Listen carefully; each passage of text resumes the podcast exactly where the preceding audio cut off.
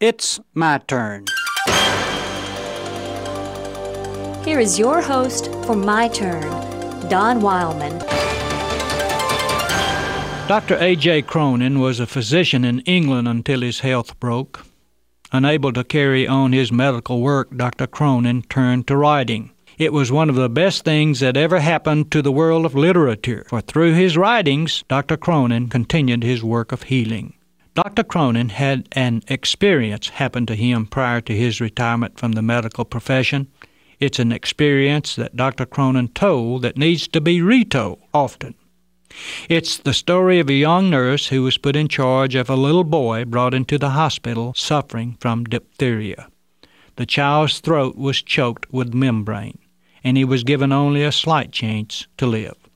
A tube was inserted into the boy's throat to help him breathe. It was the young nurse's job to systematically clean the tube so that it would not become blocked, thereby cutting off the boy's breathing.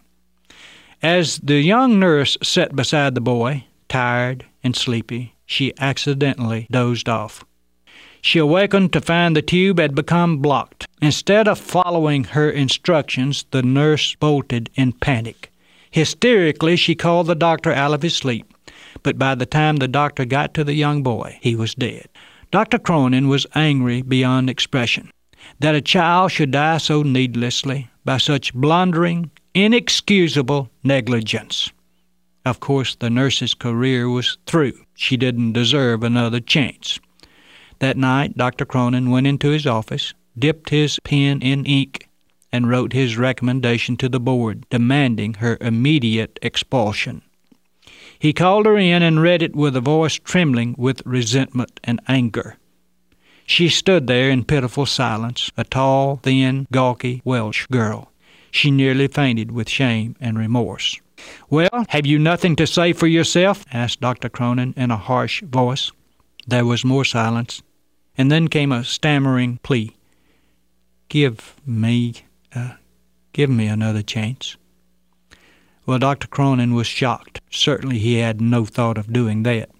She'd made a mistake, an unforgivable mistake. There was nothing to do but punish her. He ordered her to leave the room, sealed his report, left it on his desk, and went to bed. But that night he could not sleep. He kept hearing some words from the dark distance. The words came easing from the stillness of the night. Forgive us our trespasses. How often that word comes to us, and how much we need forgiveness. How many times we make mistakes, unforgivable mistakes, and we need another chance. Consider the plight of the world if there was no source of forgiveness, no cross, no Christ. The next morning, Dr. Cronin went to his desk and tore up the report. In the years that followed, he watched as this slim, nervous girl became the head of a large hospital and one of the most honored nurses in all England.